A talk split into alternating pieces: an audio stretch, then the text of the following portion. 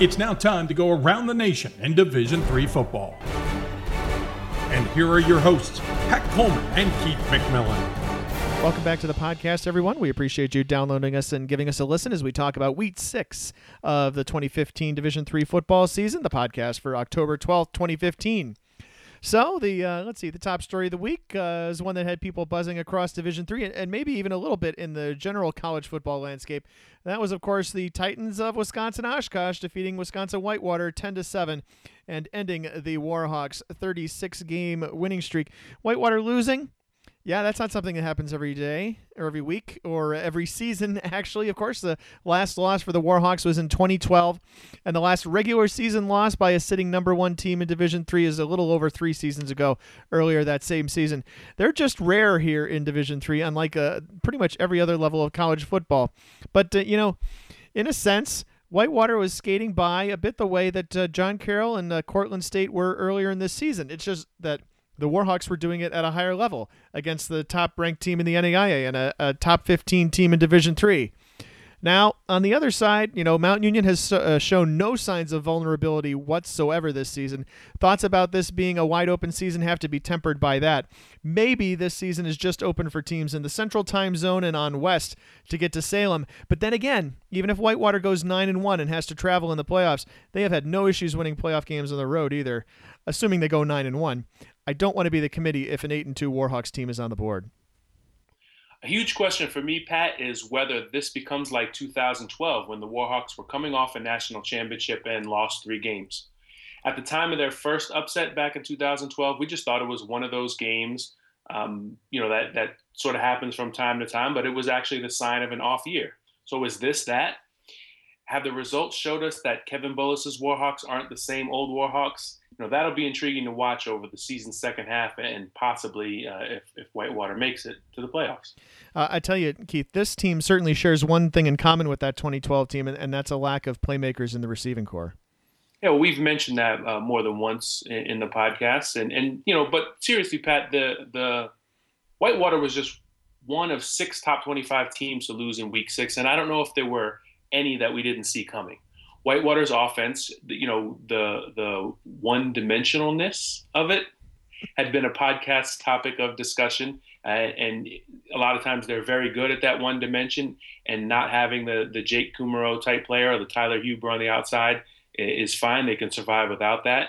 Um, but but again, you know, a lot of these I think we saw them coming. Whitewater's offense um, it wasn't exactly putting up monster numbers. Cortland State was playing with fire, winning those games late at the end. We'd seen Wittenberg and Hobart get get shut down already uh, earlier in the season by Wabash and Ithaca, respectively.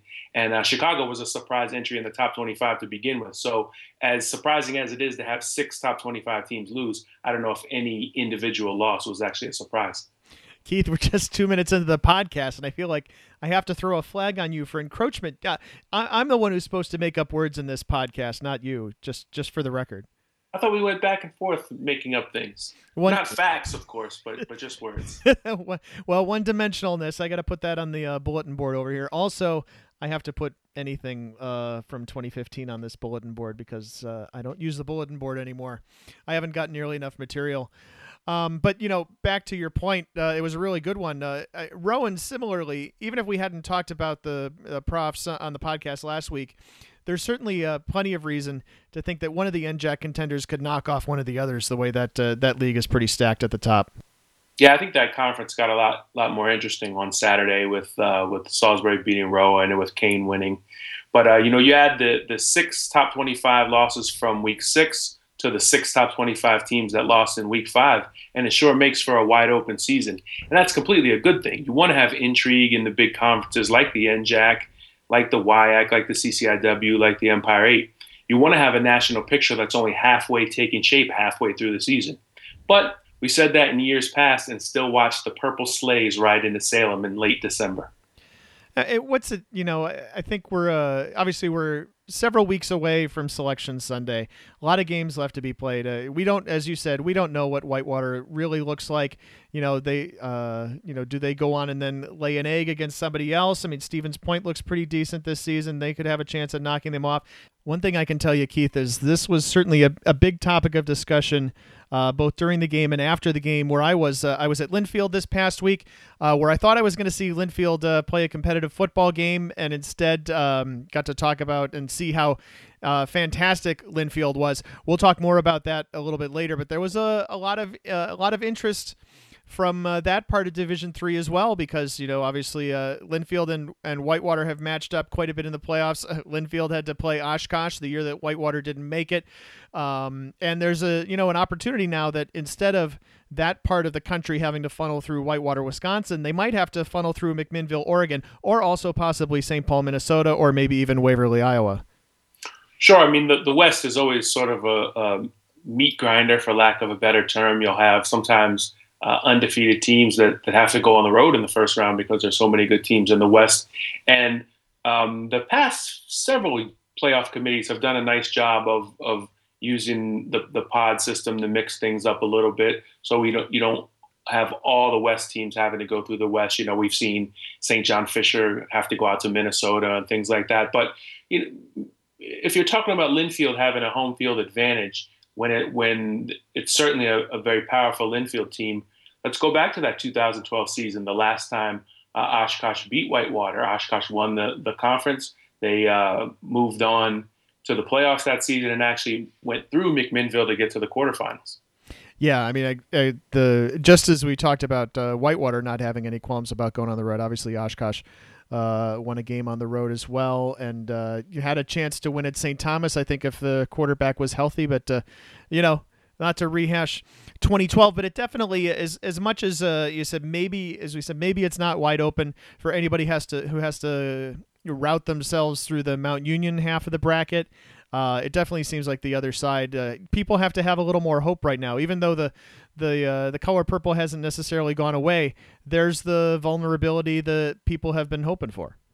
Yeah, well, what would be interesting if there weren't a Mount Union half of the bracket, if if the bracket were sufficiently mixed up, where somehow Mount Union had to go play uh, at Linfield. Although I guess right now, since they're one and two in the poll, that wouldn't be very fair. But but um, but not impossible with the committee. We, well, that's true. I think we just sometimes you want to see some uh, some more interesting matchups. You know, five years ago or or you know eight years ago, it, it was important for the East to you know to balance the four brackets, it was important for the East teams to have to go through Mount Union. Now I, I think we've we've seen that, and, and, it's almost more important to to try to get the four strongest one seeds, even if the the, the four best teams are from Oregon, Wisconsin, Ohio, and Delaware, or something like that. So or Texas. You know, you, you, try to try to balance the bracket as much as possible. And what's interesting, of course, at, at this point in the season is so much of that is still up in the air and that and that's good. That's that's fun to see. Um, Oshkosh, I believe, went to the the semifinals last year, and I think I said uh, not last year uh, in 2012. I think I said quarterfinals, and I want to correct that before we get too far afield. But I also don't think that's um, based on what we've seen so far. I don't think that's an impossibility this season. Yep, the, uh, the East could route itself through Dover, Delaware. That's certainly a, a very strong possibility and uh, who knows? Obviously, we've got a uh, we've we've got a, a, lot of football left to be played, but not a ton of football left to be played. We're past the halfway point, six weeks down, five weeks to go, and Selection Sunday is is now looming uh, even more closely for those of uh, those of you who are uh, behind the eight ball in your conference races. Um, uh, 6 p.m. Eastern Time on Sunday, November 15th. Is that the right date?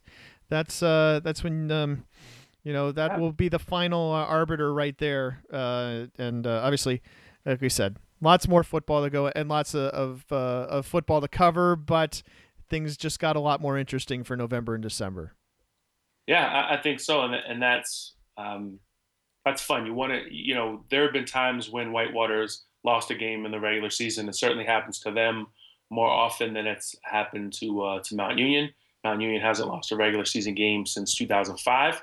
Um, and Whitewater's had to go on the road in the, in the postseason, as have Linfield and Mary Hardin Baylor and Wesley and basically every other elite team except for Mount Union. Um, Mount Union's had times when they haven't been the highest seed, um, and they just the things have, have, shaken out where they haven't had to go on the road. But the you know the more things are shaken up, um, the more interesting it is. And and every time that's happened to Whitewater in the postseason, whether they've had to go um, to, to, to play at Wesley or um, to play in Minnesota or, or um, a- anywhere else we could we could pretty much dream up. They've they've gone and done the job on the road. Uh, North Central, I think in 2010 they had to go play there, um, and, and those have been memorable games. The one thing that we haven't had is we haven't really had a uh, Mount Union Northwest Conference matchup. Uh, that was the subject of conversation a little bit at uh, Linfield on Saturday as well. But I'll, I'll send you to the website to see uh, the interview I did with uh, with Linfield coach Joe Smith. He had uh, some comments about that. Also, some nice things to say about you know the the strength of the WIAC and and talking about West Coast Division three football and that sort of thing. But go to the go to the website for that. You can find it on our Saturday top 25 wrap up. Let's move on and let's hit game balls. And for mine, I'm going to go with Brandon Lloyd of Wisconsin Oshkosh. He's the one who got the block of the field goal with 159 left, and that allowed the Titans to get the ball back and run out the clock. Obviously, you know, there's a couple other Titans who certainly could qualify for that conversation as well. How about Jaden Essman, the uh, backup quarterback who came off the bench and uh, finished that game? But, uh, you know, in the end, Lloyd's leap means we're talking about Whitewater losing rather than possibly pulling out another close game, which they've certainly done with late field goals at Oshkosh in the past. Sure, and and how about that whole uh, Wisconsin Oshkosh defense? They held Whitewater to 71 yards rushing, which is unheard of given the success of the the Whitewater run game over the years. For my game ball, I'm going to go to the other side of the spectrum and give it give it to uh, Dominic Bona, Colin Parks, Mike Zarnecki, Joe Mayone, and the Albion offense. The Britons had a hiccup last week, surviving a two point conversion attempt at Hope to win 21 20. But they got that high powered offense right back on track this week with a 72 to 40 win against Kalamazoo. The Britons rushed for 303 yards and passed for 352, and they're now the number two offense in the nation at 595 yards per game, one spot behind Wesley and one head, one spot ahead of Mount Union. So since they're hanging out with the big dogs, I want to read to you something from kickoff the Q&A interview that Greg Chandler did with Zarnecki. If you're listening to this podcast and you're not subscribing to our preseason preview every every August, this is the kind of thing that you're missing. This is uh, this is Greg asking uh, asking Mike Zarnecki, when you dream about this season, how does it play out? And Zarnecki says, I think we've got so much returning talent that it's possible to not lose a game this year and maybe get a home playoff game and avoid playing one of the top seeds. I don't think it's wishful thinking. If it's anything less, I'm going to be disappointed. Last year we played at Stevens Point. It was a great game. This year they have to come eight and a half hours to play on our turf under the lights. I think it's going to be a whole different atmosphere.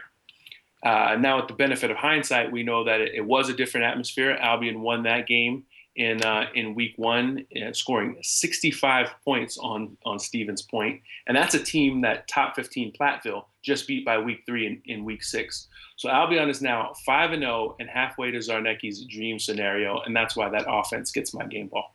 That is one of the one of the key things if you're in the uh, if you're in the MIAA or in the uh, Heartland Conference, you know, trying to go 10 and 0 and avoid having to play Mount Union or or uh, possibly Wheaton or some other undefeated team from a power conference in the first round. And uh, Albion's on on the uh, on the prowl for doing just that. Yeah, I was impressed that as a player he was aware of that because I feel like sometimes that's something that we talk about on the podcast and, and coaches who've been around for years understand that. And I, I wasn't sure if players really grasp that, but uh, but uh, certainly Albion does. That's uh, teams on the rise, and for me, I'm to go with Salisbury. I, I think that the voters definitely had a battle as to how high to place the Seagulls, especially because they were not on many ballots last week. At, at a glance, actually, they were just on two of the 25. So Salisbury winning uh, by a small margin at home suggests that uh, these teams, Salisbury and Rowan, are pretty evenly matched, and the voters appear pretty mixed as to whether the uh, whether the Seagulls should be above the Profs or not. To me, certainly defensible, something to debate, something to discuss. Uh, Albright didn't rise as much with Salisbury, but voters might be waiting on the, this week's game upcoming with Delaware Valley before deciding how good the Lions really are. I do think that Salisbury's fortunes are tied to that Albright game. Remember, they led 23 to three. They gave up 21 points in the in the fourth quarter and lost that game 24-23. At the time, that seemed like a shocker. In hindsight, the more Albright wins, and then the more Salisbury wins, uh, you know, the more both of those teams can rise up the poll or at least sneak back into the bottom end of the top 25. For, for my riser, I have to go Wisconsin Oshkosh, if only to, to discuss the thought process of what to do with Oshkosh, Whitewater, and Platteville now. All three are 4 and 1, but only Oshkosh is 2 and 0 in the WIAC. Platteville has the 17 7 loss to Whitewater from a couple weeks ago, and then Oshkosh beat Whitewater just 10 7. So at least until Oshkosh plays at Platteville in two weeks on October 24th, I think the results say that all these teams are pretty close and they can't be too far apart in the poll. I have them all between 5 and 11 on my ballot, and when the top 25 came out on Sunday night, the collective voters put them at 5, 6, and 13.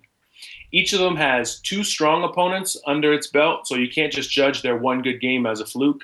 Now, Pat, what did you do with those three when it came to your ballot? yeah. Well, I mean, I'm a big believer in home field advantage being worth about three, three and a half points. And I still think that Whitewater has a chance to turn it around eventually. So for the moment, I'm one of the voters with uh, Whitewater ahead of Oshkosh. But uh, I am not afraid to move a team down if it isn't performing as ex- expected. Uh, last week, I'd already moved Whitewater down from two to three on my ballot behind Mount Union. And this week, obviously, uh, Whitewater a few spots farther down. And, and if they don't play, you know, if they don't play well the next few weeks, even if they win games, I could still see flopping uh, Oshkosh and Whitewater. Um, you know, I'm, I'm pretty fluid with my ballot, and I try to reevaluate every week whenever possible. Uh, I have Platteville about five Scots behind uh, Oshkosh, and uh, as you mentioned, that head-to-head game coming up in a couple of weeks.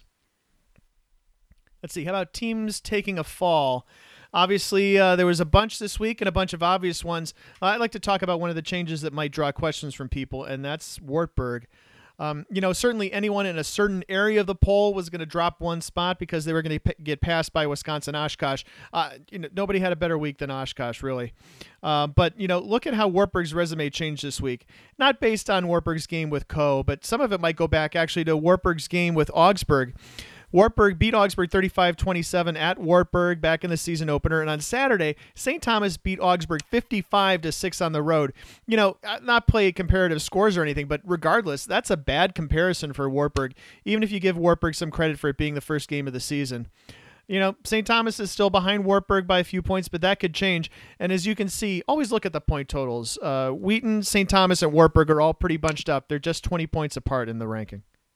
Pat, I think it was inevitable that that some teams uh, were going to drop down a little bit with Oshkosh shooting up the poll and and with voters having to reorganize how they have Oshkosh, Whitewater, and Platteville.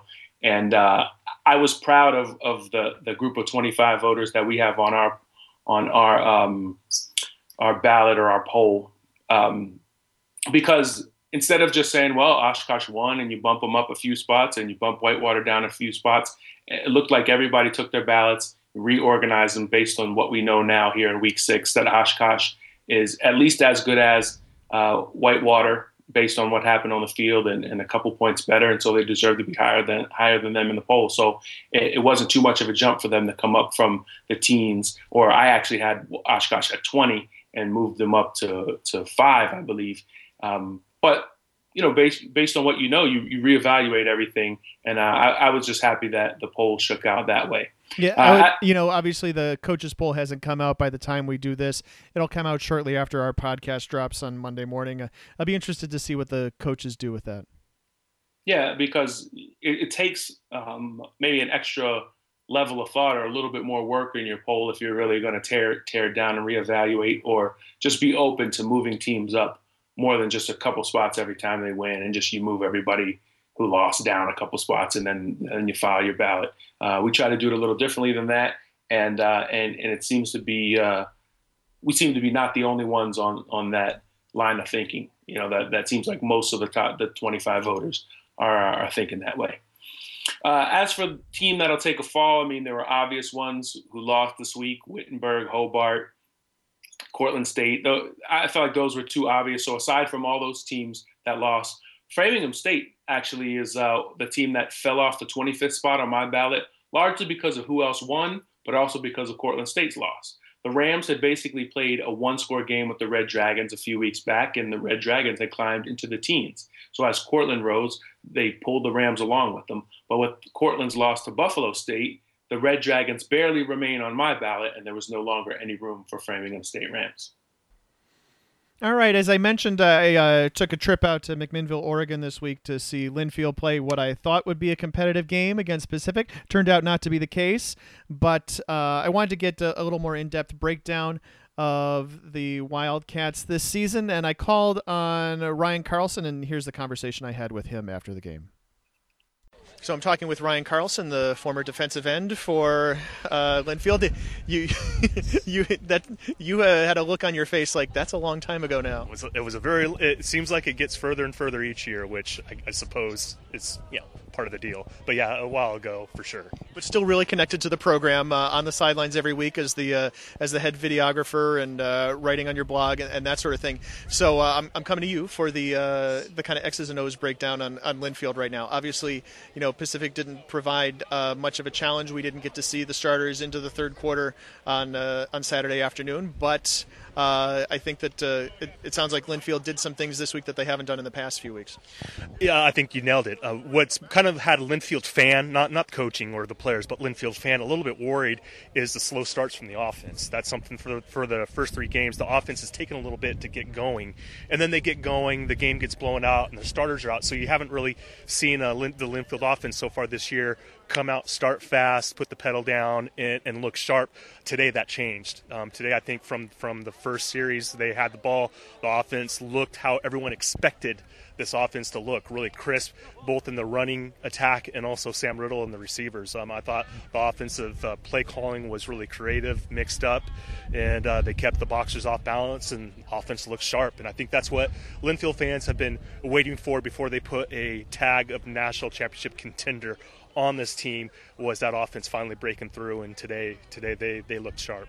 I've seen a lot of I guess criticism is probably the word. Certainly, some discussion about the style of the run game. You know, is it the the uh, is uh, you know that sort of thing. I didn't see any problem with the run game here. That's a bunch of baloney. I, that that's bugged me. Um, you know, the the running backs that both Tavon and and also Spencer Payne, I think, are tremendous running backs and would start for the great majority of D3 teams around the country.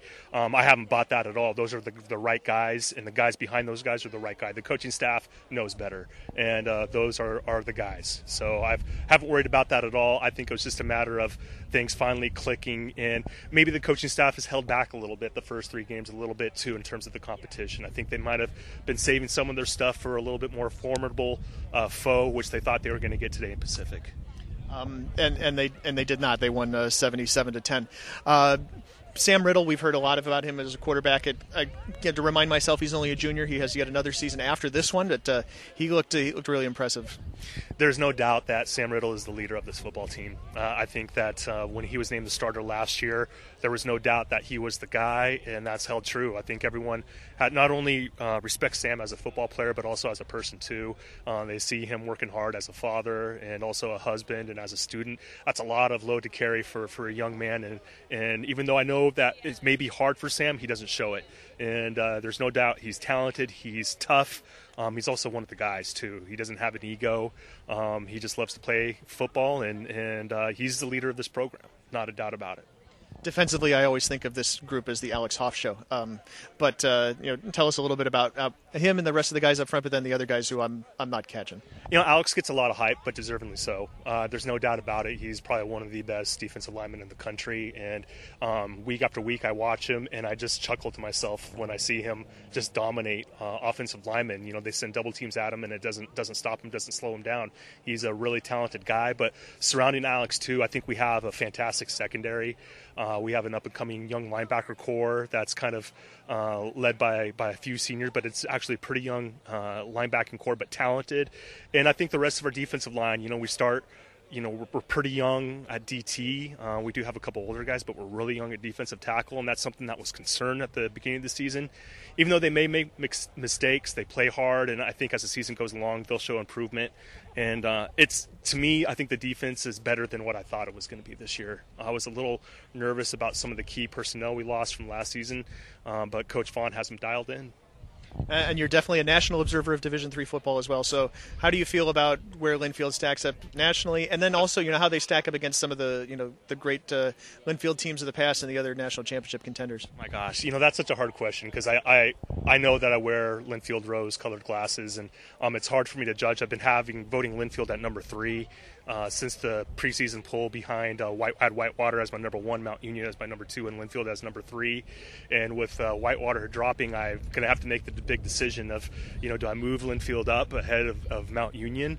Um, but I think I will. I think I'm going to, you know, go on record and say I'm going to put Cats currently as the best team in the country. And, you know, I've had the good fortune of gone down and, and seeing teams like Mary Hardin Baylor, seeing teams like St. Thomas, seeing, you know, Whitewater, unfortunately, year after year after year. And if this team continues to develop and if all three phases click, um, Linfield's a tough out. And I think that's uh, coming to here in the Cat Dome is going to be a, a, tall task for, for teams around the country to come in and knock off knock off this Linfield team. They're, it's a pretty talented roster. Ryan brought up a, a, super interesting question that I think all of us voters uh, had to sit down and deal with this week. Um, I, I hadn't been spending hardly any time on my top five. You know, I just you just kind of glance through and make sure that uh, that that all of them looked impressive. And and you know, when it was Whitewater, Mount Union, Linfield, Mary Hardin, Baylor, Wesley, they were all looking good. Either they're playing good teams and they're beating them, or they're just dominating teams they're supposed to dominate. Well, this week you really had to sit down and compare um, who's going to jump up into that number one spot because when you look at this Linfield score, uh, 77-10, and it's not against a, a, a nobody team. Pacific was uh, had come come in with uh, they, they were just coming off a 34-7 win over Pacific Lutheran, which um, PLU didn't have a great record this year, but you know, playoff caliber program most seasons, and um, they were they were three and one coming in. So you figure that's going to be a pretty good game. Linfield dominates them. Then you you look on the other side of the ledger. Mount Union did the same thing to, to Ohio Northern, which uh, was coming in off a pretty big victory over John Carroll, and Mount Union basically beat them 51-0. Um, Ohio Northern sticks a touchdown in at the very end of the game to, to, to ruin the shutout. But um, so a, as I put the two together, um, as I looked at Linfield and Mount Union, I, I kind of had that same question. I just couldn't figure out anything that Linfield does that Mount Union doesn't do, and, and so I, I, couldn't jump them ahead. Um, you know, the level of competition is pretty similar. The level of domination is pretty similar, and I think the the big question for both of those teams, as well as Mary Hardin Baylor and some of the other teams in the top 10. Um, you know, as Ryan kind of reluctantly didn't want to quite declare his team, or at least not until he saw that game, didn't want to declare him a national championship contender. Well, for teams like that, they kind of start the season with that as their goal, or at least the playoffs are, are a goal. And it's got to be tough now to go through the, the next several weeks knowing that um, can't assume a win. I mean, Linfield's lost regular season games uh, in recent years, so it's not like they're necessarily going to win every single game. But you know, they, they're they're Willamette, Whitworth, George Fox, Puget Sound, Pacific Lutheran. Um, really, Whitworth now is looking like the, the the last test for them, and they may roll into the playoffs. And so, when a team starts to get that inkling that maybe they're a, a, a national championship or a national semifinal, national quarterfinal kind of team. Um, you know, the best thing they can do obviously is stay focused week to week, try to dominate the team in front of them, and uh, and get better. You know, Ryan, as good as Linfield is, Ryan could, as someone who watches them every week, could point out uh, places where they're young, places where they need work, and uh, and that's true of every team, whether it's Mount Union, Mary Hardin Baylor, Linfield, or, or so so on and so forth. I've got uh, I've got one final uh, order of business here in the uh, in the Linfield realm. Um, so I thought over the course of this weekend, Sam Riddle as a quarterback needs a uh, needs a nickname. So I jotted down a couple of possibilities. Uh, I want you to help me choose between them, or uh, suggest something for yourself. So here we go. one of them, Sam Unsolvable Riddle. Uh, yeah, that, that was where my mind went too. Uh, my second one is a "He Who Shall Not Be Sacked." If you don't get that reference, your kids are not old enough to read Harry Potter books yet. I'm guessing. Oh, Nate reads them, but uh, but but I don't, so he might get the joke, but I, I didn't get it. Yeah. Okay. Well, someone uh, someone tweet Keith and, and fill him in.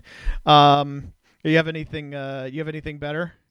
No, I would have went with unsolvable riddle, but really, since you were out there with a microphone and a recording device to, to interview Ryan Carlson, you should have just went around the stadium, Cat Dome, especially if it's you know you're, you're in a 77-10 game. People have some free time to chat in the second half of games like that. That would have been a great question to to get the Linfield audience take on uh, on what Sam Riddle's nickname should be. Those who were still around after halftime, anyway, uh, especially uh, sitting through a bit of a rainy day and uh, a 67 point margin of victory. Yeah. Uh, let's move on. Where are we in our uh, rundown here? We're going to be moving on to off the beaten path highlights. I'm going to stick in the Pacific Northwest, though, as long as I'm on that beat this week. Uh, and let me touch on the other game that uh, took place in the uh, Portland area and give the young Lewis and Clark team some credit for not throwing it in and for coming back on the even younger George Fox team, even though uh, Lewis and Clark ended up losing 49 35. George Fox clearly coming out on fire on its uh, homecoming Saturday, returning the opening kick to midfield, moving up on a personal foul penalty, ended up uh, owning the first 22 minutes of the game, taking a 28 0 lead that uh, extended to 35 0. But Pioneers ran the two minute drill pretty well. They scored before halftime, and then they scored in their first drive of the third quarter and made it respectable. But credit to George Fox, though, now three and two. Uh, and I drove up to the stadium and walked through it after leaving Linfield. That's a pretty nice place to play. Uh, I'm sure it was hopping on uh, homecoming. And, and, those four schools, Keith, you know, I didn't really pay as much attention when we were out there before because, you know, George Fox didn't have football, Pacific didn't have football at the time, but they're practically on top of each other in the in that area south of Portland. Uh, Pacific's trip to Linfield is just 26 miles, and, and George Fox is just 16 miles from McMinnville. Meanwhile, George Fox is just 22 miles from uh, Lewis and Clark, and uh, Pacific, for whatever reason, is the only one of the four without a Linfield guy as head coach. Oh, although Keith Buckley's doing a pretty good job uh, with the Boxers, and and yeah, um, small college football in Oregon. If you're a player uh, growing up in that area, suddenly you have a, a couple more options uh, to to continue your career. For me, uh, my off the beaten path highlight, I'm going to go with the crazy double overtime scenario in Gambier, Ohio on Saturday. Ohio Wesleyan, which opened the season with a non-conference game against Mary Hardin Baylor, had a more manageable opponent opponent in Kenyon, but regulation still ended with the teams tied at 20. The Lords and Battling Bishops traded failed 35 yard field goal attempts in overtime, and Kenyon looked poised to take a touchdown lead with second and goal at the one, but Cameron Papa forced a Sam Apple fumble on a Wildcat formation play and recovered.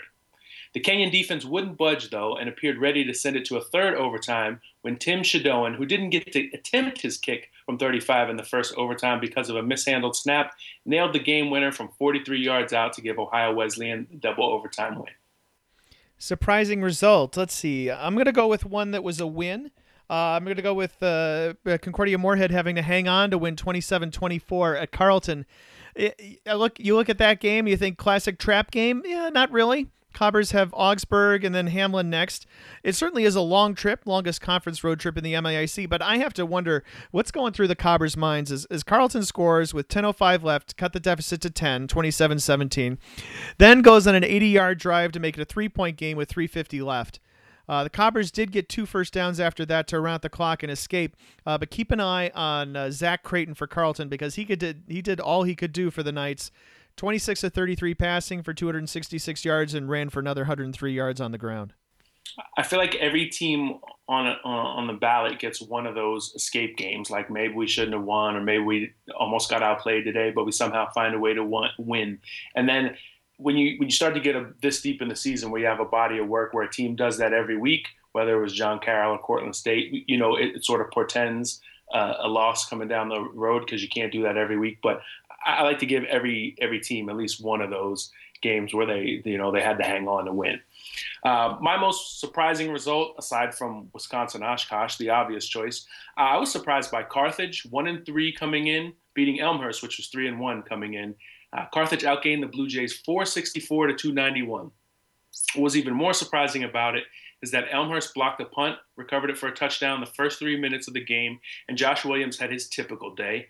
26 carries, 132 yards at 5.1 yards per carry.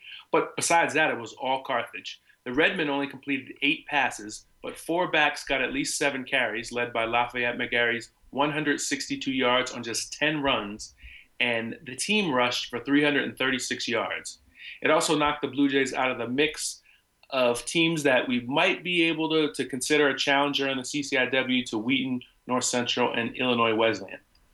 Another huge surprise was Hobart. You know, the loss was one thing, but giving up 35 points to Springfield in the second half of the game was, was quite another.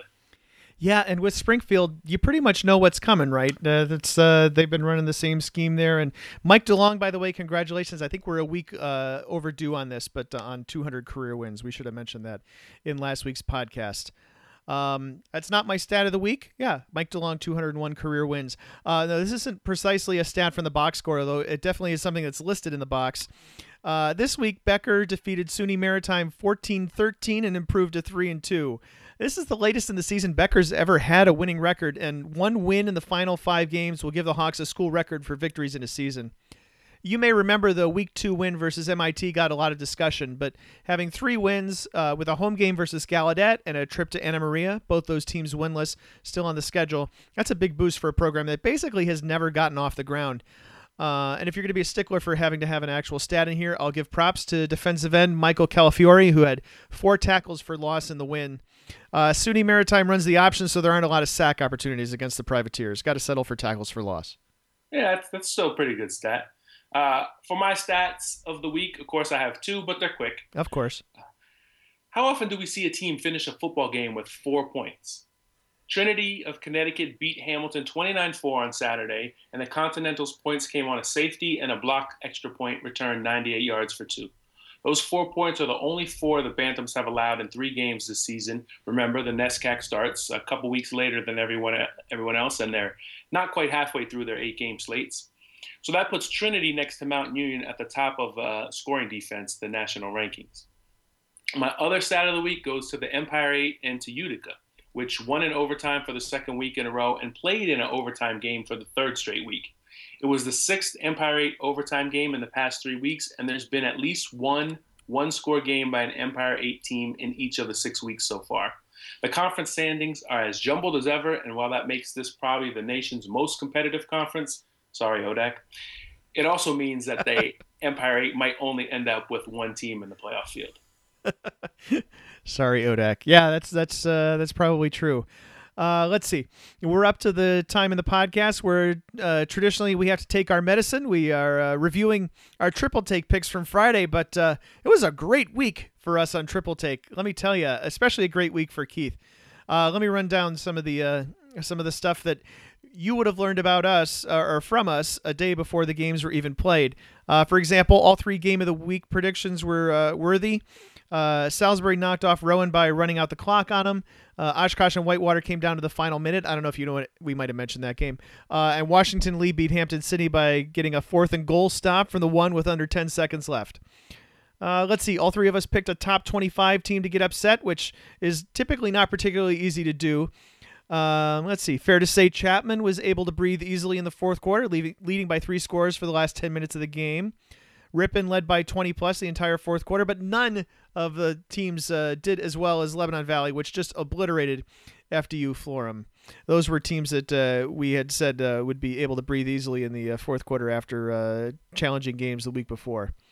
Let's see, our teams that would uh, have an advantage by playing at home, they all won. Although it was only Delaware Valley that won by the by the value of home field advantage or less. Ah, value of home field advantage getting a lot of play in this podcast. Yeah, uh, it is. yeah, they scored a, that touchdown with 42 seconds left to beat Stevenson 18-15. Yeah, the only predictions really that that missed, and and this is uh, surprisingly successful week for us, and so we're gonna pat ourselves on the back a little bit. The only thing that, that we, we didn't do right in, in triple take was Ryan and Pat um, failing to pick teams that changed their fortunes which, if you think about it, require us to find a team that would perform counter to their season-long trend and expectations. And only I picked one of those with uh, with Puget Sound coming back to earth against Whitworth. See, that's what you did that I didn't do. I was trying to pick somebody who was going to be uh, was going to have a positive uh, counter to their season-long trend and expectations. I felt like I could have probably picked out three or four that would uh, that would have a downturn, but I was trying to be nice and now I can't remember what any of those downturns would have been. So, yeah, I guess you're just a you're a better man than me and, and Ryan because we were more than happy to, to pick teams that are doing well that we're going to lose. Well, it's Minnesota. What can I say? Uh, Minnesota, nice. I am so good at lightning rounds! All right, lightning round time. Let's see. Hey, Keith, our alma mater's faced off once again on Saturday, uh, and I get some bragging rights for the next year. Catholic defeated Randolph Macon 28 20. Uh, let's see. The good guys led 28 6 before Randolph Macon got back into it late, but uh, Catholic picked off the Yellow Jackets on one possession, and then uh, your guys ran out of time and ran out of downs in Cardinal territory at the end. Catholic three and two, one and one in the ODAC, making four one, making one and four, zero and two. Yeah, they're not having a good season, but I still think you have confused who the good guys are supposed to be in that series. Uh, I uh, I'm not as confused as you are. All right, sure, sure, sure. Uh, Southern Virginia, they threw for 184 yards this week. That's not a great number, but what makes it even worse is that it took them two games to do it. They threw for 95 yards in the Monday afternoon slash evening game against Wesley and 89 yards in the Saturday shutout against Montclair State. Yeah, that's a tough week for uh, for Southern Virginia. You got to go play, drive up to Delaware, play on Monday, come back home, play on Saturday. Not a lot of uh, positive uh, opportunities for or pop opportunities for positive outcomes there. Uh, let's see. How about uh, let's see in the WIAC, Wisconsin Eau Claire is halfway to that 0 10 season we predicted them for in kickoff. Saturday, the Blugolds lost at home to Wisconsin River Falls, also known as the WIAC's basement team of the previous decade. Uh, last score of the game with came last score of the game came with 4:52 left in the second quarter, and you do not want me to read off the drive chart of the second half. I'll just mention that Eau Claire never got closer than the Falcons' 28-yard line, and uh, River Falls three and two 2 and 0 in the league, tied for first place in the WIAC. Well, our Liberty League uh, posters and, and folks on Twitter are some of our favorites, and we imagine that they're some of our best listeners on uh, to the podcast as well. The Liberty League race is, is really wide open after the Hobart loss, with St. Lawrence atop the standings at 3 and 0, and Rochester, RPI, Hobart, and Springfield all at 2 and 1. So that finish in, in these last five weeks here will be pretty interesting to watch unfold. Let's see. Uh, a few weeks ago, Berry had no road wins in the history of the program, and now the Vikings have their second with a 24 17 overtime win at the University of Chicago. Uh, and I'm looking forward to another Vikings win in, at, at Chicago, this one at Soldier Field on November 1st, the slightly more storied venue on the south side of Chicago. Uh, on the eastern, southeastern side of Pennsylvania, we've got uh, Delaware Valley. That's a team that probably would have, would have gotten some top 25 consideration this weekend uh, if it wasn't for that weird week two loss to Wilkes, which uh, which hasn't won since. Sean Miller had a 100 yard interception return for a touchdown, and Tyler Bing had the game winning touchdown with uh, 42.9 seconds left in the 18-15 win against previously unbeaten Stevenson. That 12 to 7 loss to Wilkes was uh, was back in week two, and it, like I said, probably the only thing keeping them out of the top 25 at this point. Quite a rebound though for the Aggies. Yeah, that MAC race is going to be interesting as uh, things go on here. Uh, still, some of those key games yet to be played. Uh, funny thing happened to Wabash this week. Both of their biggest wins got devalued a little bit. Uh, first off, as we mentioned, Washington Lee won at uh, Hampden Sydney 35 28. And secondly, DePauw beat Wittenberg 35 30. Uh, by the way, that's a huge win for DePauw. DePauw had played only one team in the top 200 and nobody in the top 170. This is in our preseason ranking before that game versus Wittenberg on Saturday. And you had to do some research for that one to, to get in the top 170. But that's also a really strikingly bad group of teams to put your uh, unbeaten start up against. So so so yeah. So seeing the Tigers beat the other Tigers in uh, in the North Coast is uh, is is the first eye-opening win for DePauw this season. Uh, as far as the program, it got its first win last week. Uh, first win in program history, and, and we are just sort of assumed that they'd do it again against presentation because that's uh, an XD3 member and a, a program that's not very strong. Uh, Finlandia lost by 30, so never mind what we said. And that is your weekly Finlandia update, brought to you by the Hancock, Michigan Chamber of Commerce and Visitors Bureau. Although not the last mention of Finlandia in the podcast. no, why? Why not? Why?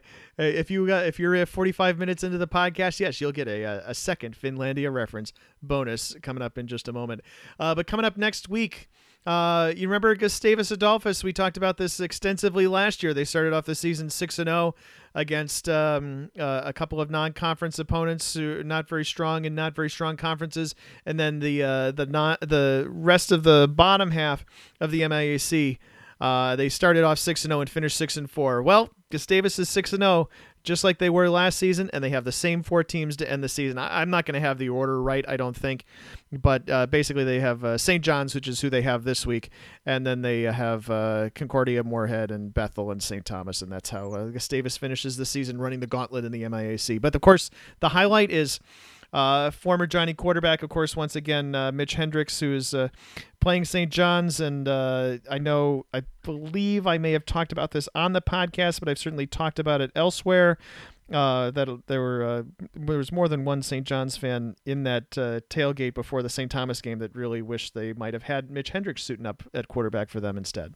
Well, yeah, the, the way you, you see him lighting it up for the for the Gusties you uh, you can only imagine what St. John's would look like if it had him and Sam Sura in the same backfield, and and um, you know those those are those are the breaks. College football sometimes uh, things don't work out, guys transfer. But but what's surprising to me was seeing Gustavus get so much mention uh, in the top 25 yeah. on, uh, on on Saturday. Mostly, I think because those of us who knew this the, six and 0, 6 and four thing from last season, or, or at least still had it top of mind, kind of want to see them beat one of those MIAC big dogs. It doesn't matter which one, but it's got to be either St. John, St. Thomas, uh, Bethel, or Concordia Moorhead. You got to see them beat one of them before uh, before I give them top 25 consideration. They're certainly on the radar uh, with as well as they played. Yeah, I don't remember where they ended up in the AFCA poll in terms of others receiving votes last week, or frankly, for all I know, they could have been ranked in that poll. I really pay very little attention to it, but that's the type of team that uh, could be in that poll on Monday morning. No, just because they're, they're six and zero, oh, but yeah, again, you, have to look at who that six and zero uh, comes against. Uh, other games, big games coming up uh, next week. Um, Keith, you know, why don't you stop me when you've got uh, some of these that you want to break down in uh, more depth here? But we've got uh, St. Norbert at Ripon. That's a big game in the uh, it would be the Northern Division of the Midwest Conference. Mm-hmm. Um, and uh, Adrian at Albion, you know, uh, another one of those games that is going to help shake out that conference. Hampden Sydney at Emory and Henry as the uh, Odakiness continues or gets revved up or whatever you want to say coming up in week seven there. Yeah, I think the intriguing one out of those three is uh, is Adrian, team known for its defense, and uh, and and Albion, of course, we mentioned at the top of the podcast, scoring like mad. Um, so so that'll be one to watch, and and if Albion stays undefeated, uh, that's team to again watch coming out of the MIAA, but also um, may end up getting a home game in the postseason. Uh, I think one that that looks a lot better this week than even that I thought it looked a week ago. Kean uh, and Wesley. You know, before Kean beat Christopher Newport 35-10, uh, I probably wouldn't have even you know paid a whole lot of attention to that game. But now the Cougars are surprising four and one, and you want to see how they do against a program like Wesley before you start uh, thinking about where they go from there. Yeah, um, Kean got onto my radar with they after they uh, went four zero, oh, and then they lost at Frostburg, and so they kind of went back down, and now they're right back up. That's a that's a huge win for them. Uh, and Kean, that's a that's a pretty good season for them so far. Obviously, with some gains left to go. Um, you know this mismatch in the Northwest Conference, uh, Pacific Lutheran against Whitworth. Uh, six months ago, you might have considered it uh, being a mismatch in the other direction, but instead we've got winless Pacific Lutheran and unbeaten Whitworth. That's you took the words right out of my mouth. You would have you would have figured PLU is gonna gonna go out there and crush. And uh, it's actually a, a, fairly long trip across state of Washington from Tacoma out to Spokane. Yes, you are our uh, Washington State geographic expert on this podcast. That's for sure.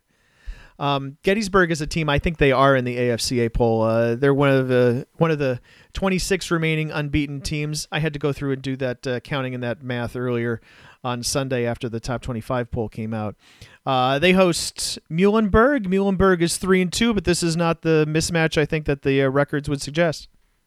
Yeah, I mean Muhlenberg's been been top of the Centennial Conference right alongside Johns Hopkins uh, for several years now, and and uh, they they had a couple tough losses early, but that's a game where yeah, from afar you just look at the records and, and maybe don't pay attention to it, but if you follow the Centennial, uh, that should be a pretty big one. And Pat, just to highlight the number that you pointed out, this is why you know just because your team's undefeated, it can't doesn't necessarily mean it belongs in the top 25. You said there are 26 teams uh, that are unbeaten, and there are only 25 spots in the top 25. Yeah, literally, you cannot have all the unbeaten teams in the top 25, and that's before you even think about teams that might have beaten another top 25 team or lost to one and still deserve to be ranked.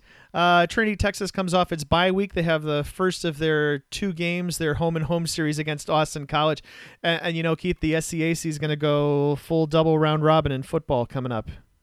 Well, you, you can't blame them. They sort of got the short end of the stick when the SAA schools left, and there there are four schools in the conference. They're not somewhere where you can just pick up a bunch of games from the conference next door. Uh, there are some options um, in Texas, but there certainly aren't as many as, say, if you were in Massachusetts and you could play every school in New England plus schools in New York and North Jersey, you know, within a two three hour drive. So uh, it, it's it's a uh, different. Um, it's a different I guess scheduling thing they're dealing with. It's a quirk. We saw the WIAC do it a few years ago, and nobody really liked it um, when when the WIAC had to do it, and uh, they, they, finally uh, finally got rid of it. But for Trinity and Austin, it's their deal. Uh, how about the deal in the Empire Eight? Well, eh, the whole rest of the conference is beating each other up. It's we got Alfred at Cortland State next weekend, Utica at St. John Fisher, which looked surprisingly good on Saturday after a rough start. Brockport State at Ithaca, Morrisville State at Hartwick. While all those teams are beating up on each other, Buffalo State gets a visit from Finlandia. We'll let the final word of the podcast be Finlandia. This was uh, Around the Nation podcast number 137 for the week of October 12th, 2015. Thanks for listening, and don't forget to tune in for the rest of our coverage throughout the week. If you like our podcast, please consider rating it in the iTunes Store or in your podcast uh, regime. That'll help other football fans and other Division Three football fans find it. So, thanks for following Division Three football on D3Football.com.